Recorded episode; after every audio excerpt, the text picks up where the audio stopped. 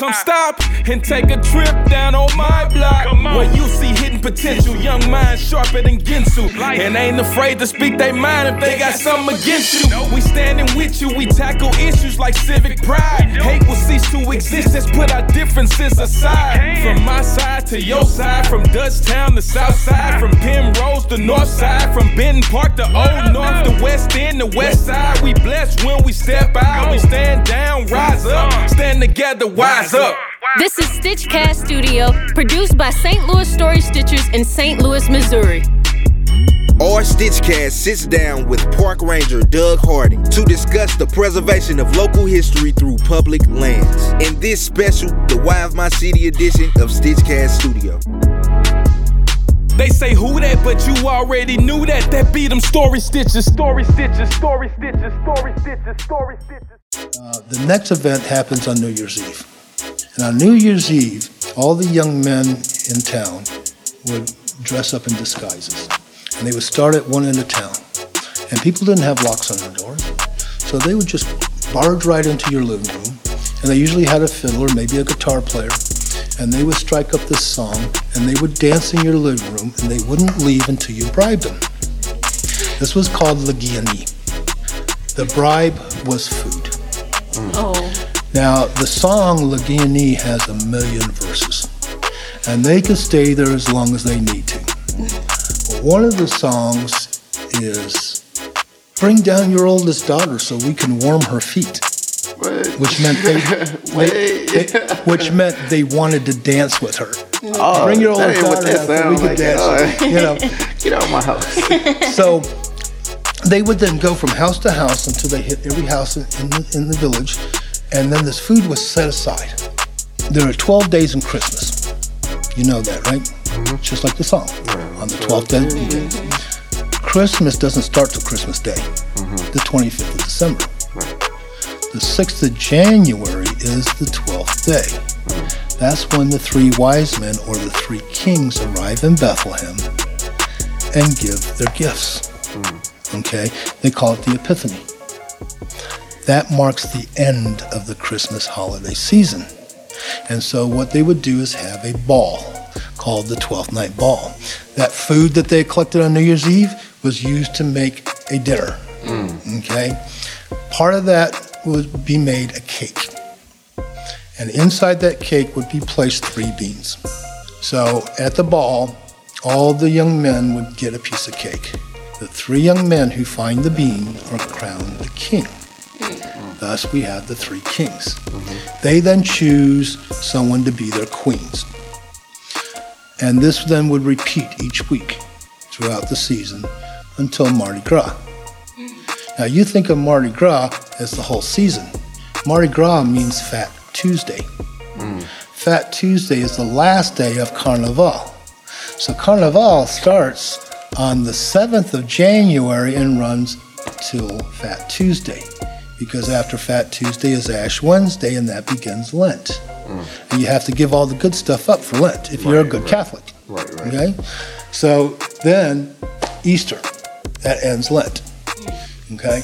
So during this carnival season where they're having these dances, now each time they do that, they pick new kings of the ball, and they're responsible for hosting the next ball. So this goes on and on and on until the end of the carnival season when Lent starts. Okay?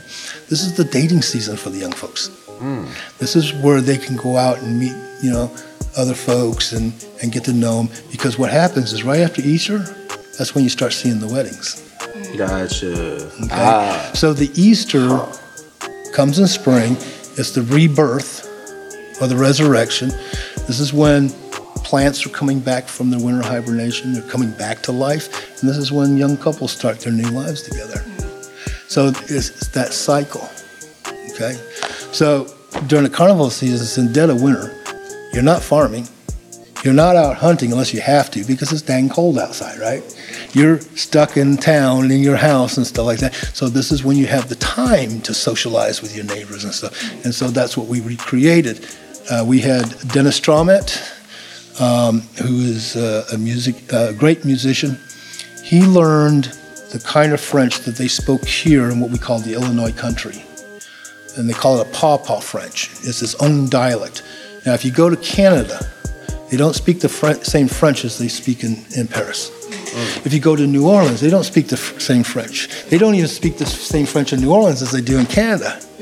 Well, we also had our own French. And there were people still speaking that old French around Bonne Terre and Potosi, where the old lead mines were. Okay? And the reason why was because they were so. sec- Olive Boulevard Yeah. used to be called the Great White Way hmm. because from basically First Street before the arch, mm-hmm. all the way out to past 12th Street, all the buildings had white marble fronts. I think there's one building still standing today that's still on all of it, still has its white marble front. I watched the Metropolitan Life building go up. You know, the tall one with the green pointy roof. Um, that took out buildings that were built in the 1860s, 1870s. I watched the um, the new Bell telephone, the third one, go up. I watched the federal court building go up. The architecture, I, you know, when I worked here that summer, I got to wander around during my lunch hour, and I have fell in love with the architecture. Just the, all the little decorations and nuances and stuff. You know, we've got the first skyscraper ever built in the United States right here. It's called the Wainwright Building. It's 10 stories tall. I saw that in uh, um, one of the exhibits. And it was uh, the first building built using steel girders instead of being built by brick. Because when you build a brick building like this, the rule of thumb is for how many stories that brick building is going to be tall, that's how many rows of bricks you need to use for that first wall. Each uh, story you go up, you take a row of bricks out. So on the front side, it's flat, but on the inside, you're getting this little stair step pattern. Yeah. So the base can support the weight of all those bricks. Right. Okay.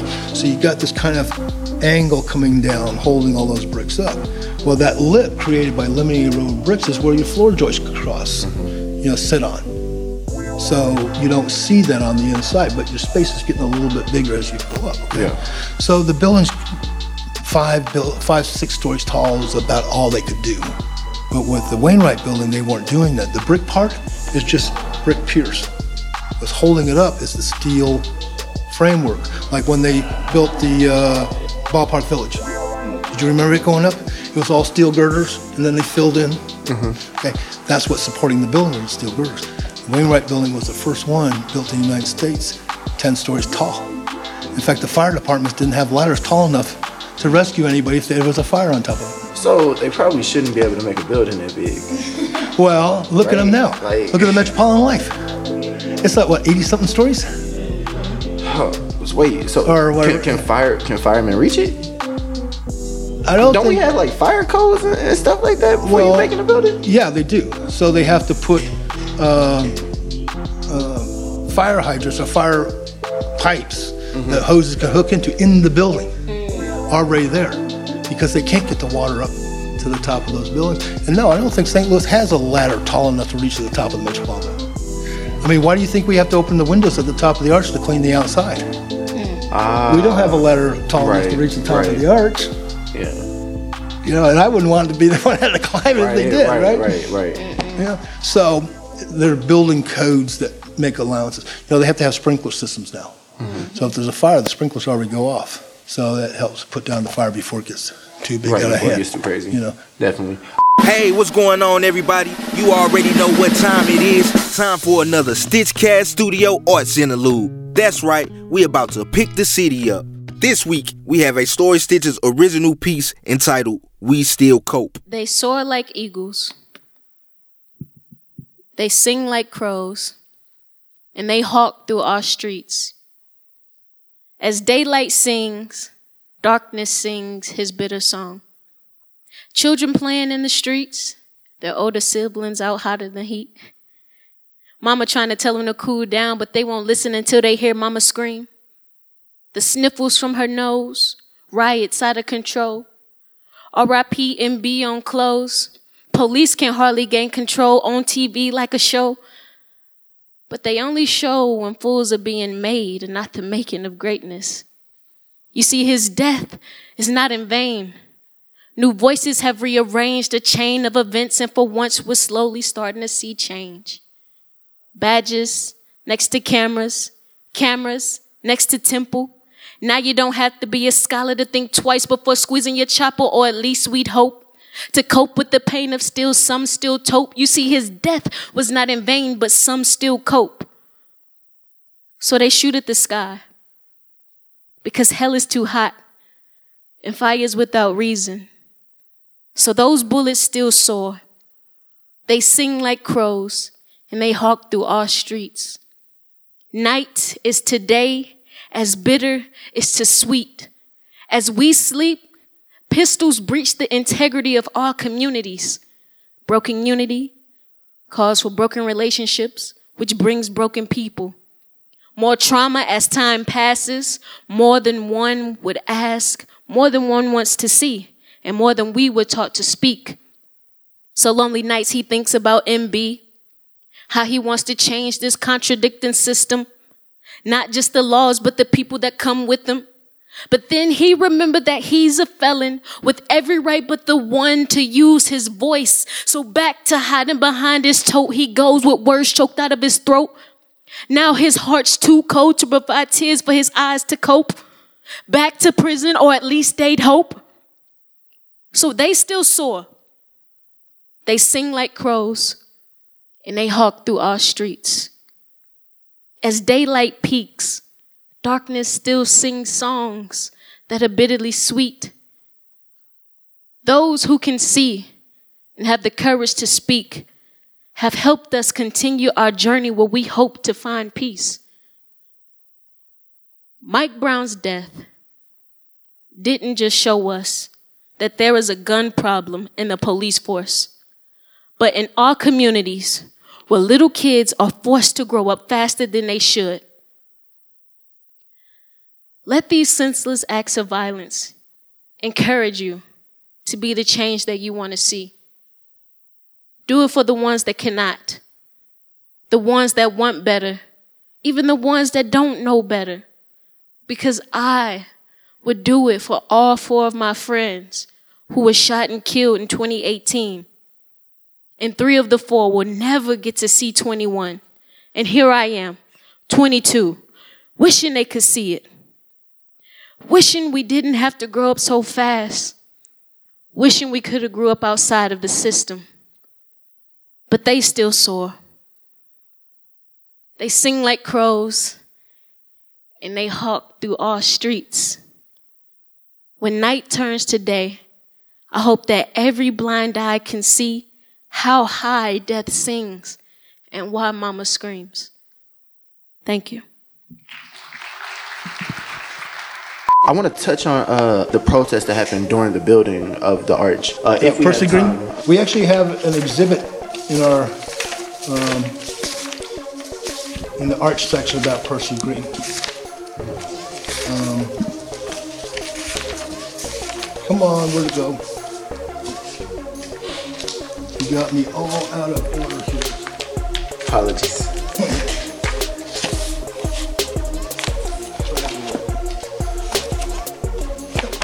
You do have a lot of notes. So the arch construction's going on. The Park Service contracted with Pittsburgh Des Moines Steel. Gotcha. They were the main contractor for the whole job. They also produced the stainless steel and steel for the arch hmm. Out of Pennsylvania. It came here in sections by rail. Mm-hmm. Okay. They subcontracted the construction to McDonald Construction Company, which was, I think, a St. Louis-based company. Okay. Then they subcontracted all the different jobs, the, the electricians, the plumbers, the things like that the unions were very strong in the 60s. I remember some of the car bombings in St. Louis when I first moved here in the 70s was over some of the unions and stuff like that going on. So the unions had a lot of power on who got jobs. One of the main foremen on the construction was a Seneca Indian from New York. A lot of the high-rise buildings were built by Indian labor because they weren't afraid of the heights you know, and there was other uh, buildings being built around, you know, not only St. Louis but other, you know, those were good paying jobs, mm-hmm. and so for American Indians to get those jobs, they were doing that. He was Seneca from New York, and he was the foreman running the operations of, of the actual construction up there. The the workers that worked on this job also moonlighted on other buildings. Mm-hmm. When they weren't working here, they would go over and work on another Yeah. building, and and they could actually make good money doing that back then in the '60s. The problem was you weren't seeing any African Americans working on the project because they weren't in the right unions mm-hmm. because of segregation. Mm-hmm. You know, we're at the end of Jim Crow, but the Civil Rights Act just passed. Mm-hmm. You know, it takes a while to get the average public to accept those changes Right, right. because of the way they grew up. I mean, I remember my grandparents, you know, the things they said to me growing up. You know, I'm thinking now, I'm God, they were racist. well, yeah, today's standards, they are Yeah. but not back in the 60s, mm-hmm. you know? So Percy Green was an activist, and he and Richard Daly, did you ever hear of Richard Daly? Was that a colleague? Yeah. It was his colleague. Okay. So they wanted to bring attention to the fact that there were no African Americans working on this project. This is a federal project. Hmm. They passed the, the Civil Rights Act, and by federal law, everybody's supposed to get an equal piece of the of the pie, right? Mm-hmm. So what they do is they walk by during the lunch break, climb up a ladder. Uh, they go up to the 125 foot level, level, and they sit there for six hours hmm. until they were finally brought down and arrested. They get arrested, all charges are dropped, and they let them go. Okay, but it brought media attention. Right. Mm. Okay, Th- they were part of a group called Action, Action Council to Improve Opportunities for Negroes, mm-hmm. and so this was basically a publicity stunt to bring attention to the issue. Right. Mm-hmm. What it did is it made the Park Service, it forced them to do something. Mm-hmm. When they were building the visitor center underneath the arch, they hired an African American owned plumbing company to do the plumbing. Hmm. Okay. The white workers, the workers' unions, walked off the job in protest. Hmm. Hmm. Now, you don't remember the time of the 60s, but there were people who would not work with someone of another color. Yeah. You know, I mean, we're, we're in the, we're, we're desegregating our schools and what's going on in our country over that. Yeah. I mean, we got parents upset because their kids are going to have to sit in a classroom with someone of a different color. Mm-hmm. And this is not just the South, this is all over the country. Mm-hmm. Because the federal government is forcing a change on people and they don't like it. Mm-hmm. And so there's resistance. And so the, the, the, the companies, the other contract companies, and the white workers walk off the, and they say, we're not going to go back until these guys are not here. Park Service sues those companies. It goes to federal court. It actually goes to the Supreme Court. And the Supreme Court, in their decision, found that the unions, the labor unions, had an obligation to correct or reverse practices which would perpetuate racial discrimination. And so the unions lost in the courts. Hmm. And so the Park Service is part of that first legal federal stance against the racism and forcing these unions to change their ways. So that's another piece of history that happened down here. Mm-hmm. So yeah, today we look at we're the good guys, right? yeah.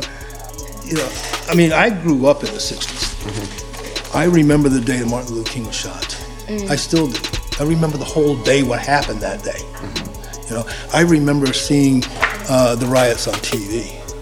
You know, Watts being burned. I remember there was a, there was a, uh, a neighborhood in Philadelphia where they bombed the house and caught the whole neighborhood on fire back in the 60s over, over that. Wow, goodness. Um, how do you think the uh, relationships uh, after the protest with the unions and the, and the uh, African American workers, when the unions lost and, and, and they found out, okay, uh, you're obligated to work with them or you're not going to get money. How do you think that work relationship was in completing the actual arch? 'Cause I, Well, you just answered your question. Follow the money, yeah, Yeah. okay? definitely. If you want the federal dollars, you've got to abide by this. If you don't, we've already sued you once and Yeah. won, Yeah, you know? So, yes, it's not going to happen overnight. of course. It, it But what do we see in federal contracts now? Hmm. We're seeing more diverse. We're seeing women-owned companies getting federal contracts. Mm-hmm. You know, I mean, some of the things that were going on here too. And look at the old courthouse and see what contracts were let out for that too. You know, there's a process that, that we follow. We have specific guidance on how we do that. Mm-hmm. But we can only award a contract to someone who applies for it. Right.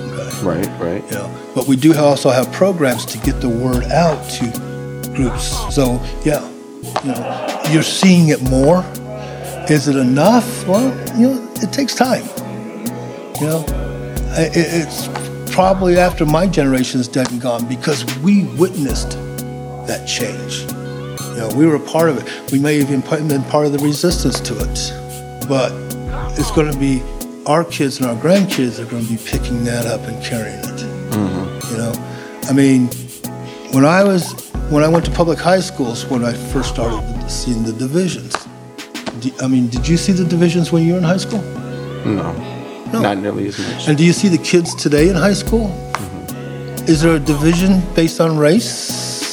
No, it's more like on social class. Right. Who's got the best clothes? Who's the athlete? You know, stuff like that. I mean, people naturally tend to congregate by like-minded people. Mm-hmm. Okay, so it's the culture, it's the language, it's the music, it's the clothing and hairstyles that makes that they separate themselves mm-hmm. by, and so you're always attracted to people who you feel comfortable with. People who look different from you, you don't feel comfortable with. People who speak a different language. Mm-hmm. If you don't understand what they're saying, are you comfortable with them? Right. You don't know what they're saying. They might be talking about you, right? Right. Right. You know, so, you know, and St. Louis has always been a melting pot. Mm-hmm. Under the Spanish, when when the Fre- we were French, but we were under Spanish rule, they were trying to recruit people to come to the St. Louis and the Spanish holdings, and they decided to uh, allow Irish Catholics from the American side to come over because one, they were already Catholic. And so they didn't have to change their religion. And so they were good candidates. So they were recruiting the Irish to come over because they were already Catholic, you know. Yeah, They ought to be okay, you know. Um, and but we've always seen groups of migrants coming to St. Louis uh, because one, we have a large stock of housing that's very reasonably priced. And so uh, in my lifetime, we saw a lot of uh, uh, Vietnamese coming here after the Vietnam War. Then we saw, um, well, a lot of Asians start to come in. Uh, we have our own Spanish, Hispanic. It's not just Mexican, there's a lot of different Spanish cultures around the Cherokee area. Mm-hmm. They're congregating around like people, like languages, like religion, like culture, because that's what they're comfortable with, right? After the Bosnian War, we had Bosnian Serbs, Bosnian Croats, and Bosnian Muslims. The organization that supports immigrants brought them and put them all in the Bevo neighborhood. Hmm. Why? Because their headquarters was there and there was all this housing that was available for them. And so we had our own little Bosnia down there, right? Unfortunately, what we saw was the same problems they were having in Bosnia, they brought to our neighborhood originally, you know, but they were all mixed up instead of in separate. You know? Right, right, And so you, I remember uh, um, not too far from where I lived on in South City on Morganford, a Bosnian family opened up a restaurant, and some Bosnian Serbs trashed it Wow. because they were Muslim. This was in the early days of when when they came in, and you know, and so you go to Tower Grove Park on a summer day. What do you see? You see people in Arabic clothes, and, you know, uh, the, the headscarves and things. You see Asians. You see African Americans. You see, you know, a lot of young families. It- you know, um, we have Ortho, uh, Russian Orthodox community here. We have the Greek Orthodox community here. What Saint Stanislaus Church? They have the big festival every year. We have a Polish neighborhood. You know, so St. Louis is a perfect example of a melting pot of people from all over the world, and they have been doing that since we first started coming here from all over the world.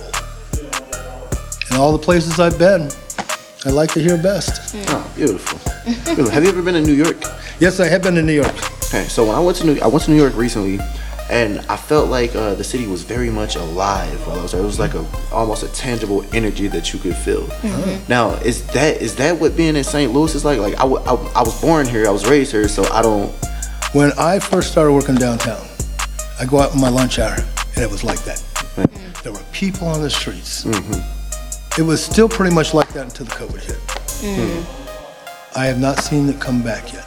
Yeah, yeah. It'll, it'll probably take a while if it if it does it at all. One of the things, you know, with all this renew, uh, urban renewal, I mean, we had neighborhoods down here, but from the 40s through the 80s, even 90s, we were losing those neighborhoods to these office buildings and hotels and stuff.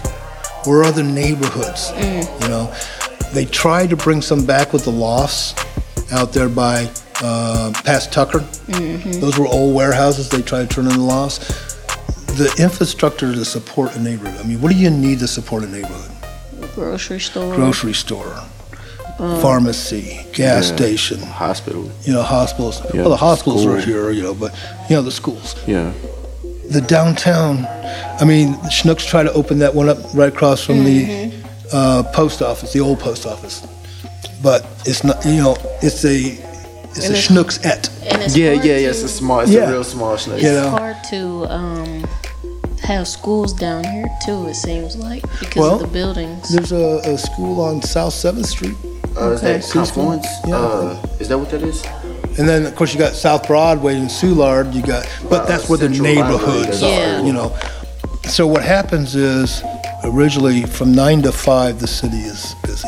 After five, there's nothing, you know, because everybody goes home somewhere else. Yeah. And the mm-hmm. interstates really perpetuate that, because in in the times of the of the 30s and 40s, you lived within walking distance of where you worked, mm-hmm. because you didn't have a car. Right. Even in the 19th century, you lived within the walking distance of where you worked, and that's why you had neighborhoods around Anheuser-Busch Brewery, the, the factories and things like that, because you didn't own a horse. First of all, you didn't have a place to keep one. Right, right. Okay, only the wealthy, like uh, Henry Ca- uh, Campbell, he had a separate building to keep his horse and carriage in, with a little apartment above it for the guy who kept take care of the horse for him. You know, so the wealthy had the horses and the carriages, but you still had the streetcar lines. You know that you could go anywhere. This one friend of mine told me when he was a kid growing up in North St. Louis, he said for a dime he could go anywhere in the city he wanted to by the streetcars. Wow. Can you do that today? Not at all. Of course You know, not. I've Today is like, what is a streetcar? when I you know when I moved to the city for a dime? when I moved to the city what uh, 40 years ago, I tried to take the bus. It never went where I wanted to go. Hmm. I would have to take two or three buses to get there, or hmm. go to the MetroLink when they finally got that, and then take the MetroLink. But I had to get there by bus, hmm. you know. And then you're standing there waiting for the dang thing. Yeah. And are they on time? no. No. You know. And if the weather's bad, They skipped the stop. If the weather is bad, When I lived on Soulard, the weather was so bad I couldn't drive. Mm-hmm. I would walk down to Broadway and, and wait for the bus. Well, I would get cold, so I would start walking towards work, mm-hmm. figuring the bus would come along any minute now and I'd get on it, right? Mm-hmm. I would get all the way to work and never see the bus. Wow. You know, I, it, when it was bad. Yeah. So I would walk the two miles to work and then walking home, but it's only two miles. And it's Soulard, mm. right? No big deal. I was a younger man then. um, the automobile pushed people away from the heart of the city. Mm-hmm. They live out there, they shop out there, they go to restaurants out there. They might come downtown to work and have lunch, or they might come for a ball game because the, you know the stadiums, even the new soccer stadium is up there by Union Station, right? But look at uh, Laclede Landing. Back in the late 70s, that was the place. You know, there were nightclubs, there was music down there, there was food. You know, we used to go there after work and have our, our parties up there, you know, our going away parties when someone was leaving. Or uh, at the beginning of the summer, we would have a welcome party for the new summer Rangers. And we would just change our clothes and walk up there and, and, and use those. Have you been up there lately? No. Mm. Never. I can't even tell you what's still there. Mm. You know, as far part of it was the construction of the arts grounds really hurt them because people couldn't get there. Mm-hmm. And then the COVID hit right after that. And so I know they're struggling up there. But um, you look at the places where there's activities. Soulard. Soulard has a residential population, but they also have an entertainment population. You know, they have the nightclubs and the bars and the varieties of music and the varieties of foods. A lot of my favorite restaurants are in the Soulard neighborhood. I like to go there. You know, even when I left Soulard and moved to another neighborhood, I would still go to places there for that. And you know, that neighborhood is still alive mm. because they have people living there. You know, we lost those people who were living, you know, in our small neighborhood. But those people there, I mean, if you look at the houses, they weren't property owners. Mm-hmm. They were renting by the month, a one or two room flat, or a hotel room, more or less. Mm-hmm. So this was cheap housing until you could find a better place. And that's how the city fathers saw that. And it wasn't the whole 40 square blocks, it was just that little part right down there.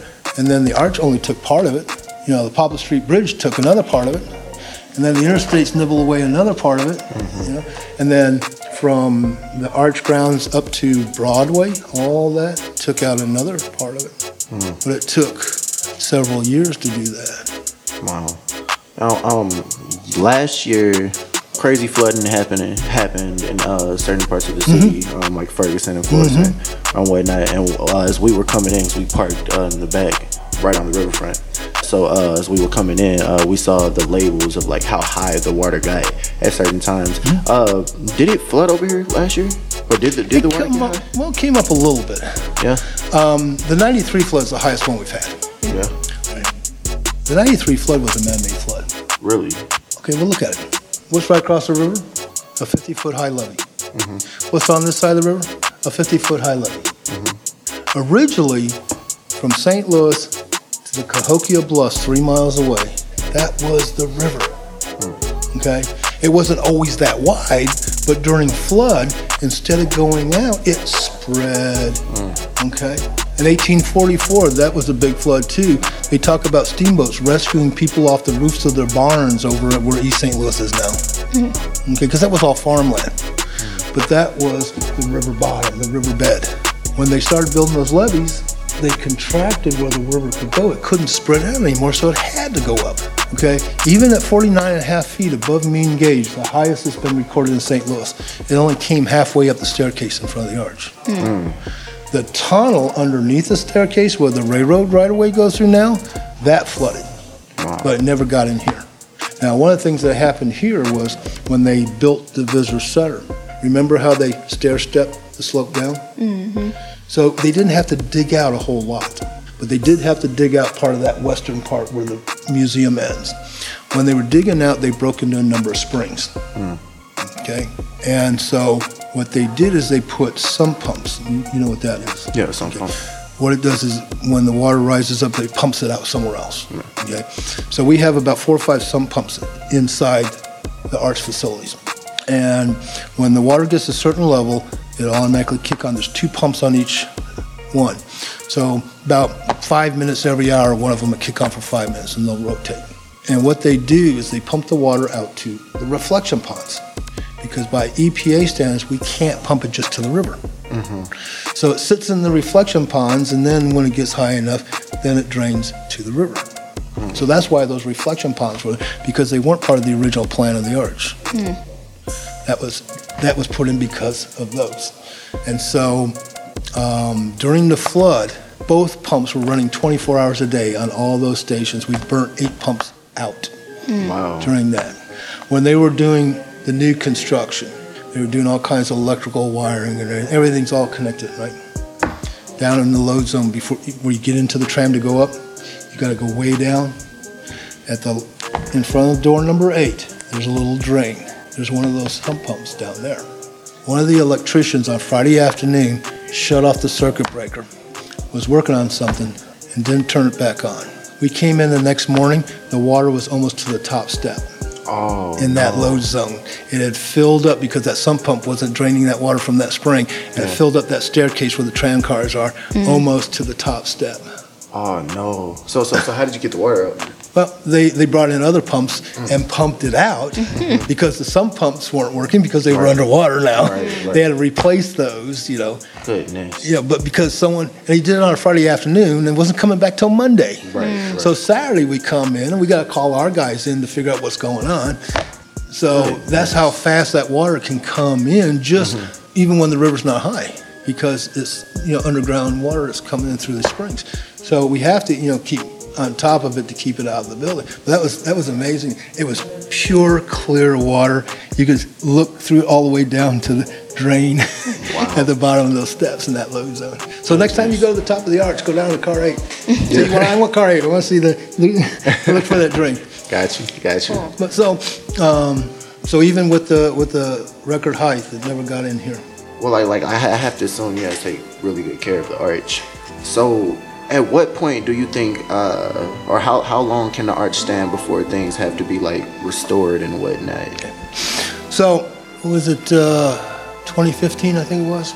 If you look at the east side, of, or the side facing the city, if you look up there, it looks like rust coming out. Up there, streaks of rust on the legs of the arch, and people were asking about that. Well, you know, how are you going to get somebody somebody up there to see what it is? Right. Oh. oof. Yeah. So they actually contracted with a group who had worked on the Washington Monument, and they repelled from the top, out of the hatch on the top, and went down and they inspected every weld hmm. on those legs, all the way down both legs. They took samples of what that was. They said all those welds were as pristine as the day they were made, Oh. 50 years old Wow. okay? They looked at the inside because, you know, there's the inner skin and the outer skin. So you got the outer skin of uh, stainless steel, but you got to have the inner skin of carbon steel. And then up to the 300 foot level is filled concrete to give it stability. But then above that, you know, it's just air. But we had no way to look inside to see if water was getting in. And so they actually drilled some holes and put cameras in there. You know what they found? What? The paint on the inside is still as pristine as the day it was put on.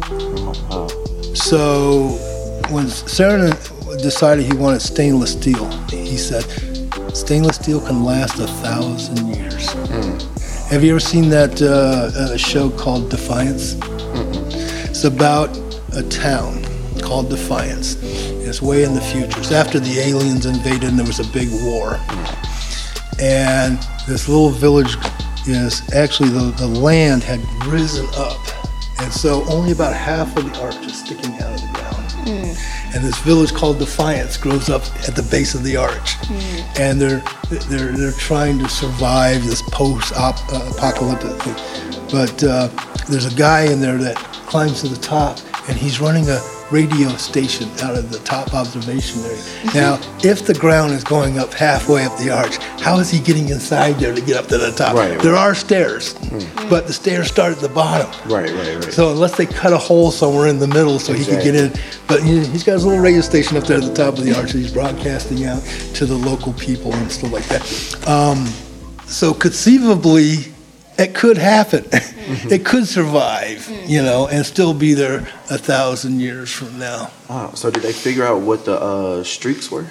What was The it? paint? Nope, schmutz. Schmutz. So so it just had to be wiped off. It's just dirt. Oh. It's like, you know, from air pollution or whatever. Yeah. Wow. Yeah. Well, we just want to thank everybody for listening Right. Most def. Most to this conversation we had with Doug. Doug, thank you so much for uh, giving us the tour Yeah. and sharing this great information Well, with and us. You're welcome to uh, take any of these, uh, take copies of any of these pictures. Okay. I- Gotcha. You could probably check in the city library, they should have it. Okay. Gotcha. But this, this, this was basically all the buildings that were torn down in the 40 square blocks. The Why of My City captures and documents pieces of black history through written word and art while training the next generation to become active, engaged citizens. Our goal is that programs become a force multiplier, rippling into families, schools, and neighborhoods, offering solutions to common urban problems. The Why of My City, a play written by Mario Farwell with St. Louis Story Stitchers and directed by Gregory Carr, will be staged for the public June 15th and 16th, 2023 at the Dot Zack Theater at Kranzberg Arts Foundation in the Grand Center Arts District. Tickets are on sale at Metrotix. St. Louis Story Stitchers, The Why of My City, is supported in part by an award from the National Endowment for the Arts. Visit on the web at arts.gov and by the Missouri Arts Council, a state agency which receives support from the state of Missouri. The Why of My City is supported in part by Missouri Humanities Council, a state agency which receives support from the state of Missouri. Story Stitchers is supported in part by the Lewis Prize for Music's 2021 Accelerator Award. The mission of the Lewis Prize is to partner with leaders who create positive change by investing in young people through music. Additional support for Stitchcast Studio and Story Stitchers programs is provided by the Spirit of St. Louis Women's Fund, City of St. Louis Youth at Risk Crime Prevention Grant of 2023, Trio Foundation, Deaconess Foundation, and the Arts and Education Council. St. Louis Story Stitchers and the Center is supported in part by Kranzberg Arts Foundation as a resident organization. Thank you for listening. They say who that, but you already knew that. That beat them story stitches, story stitches, story stitches, story stitches, story stitches.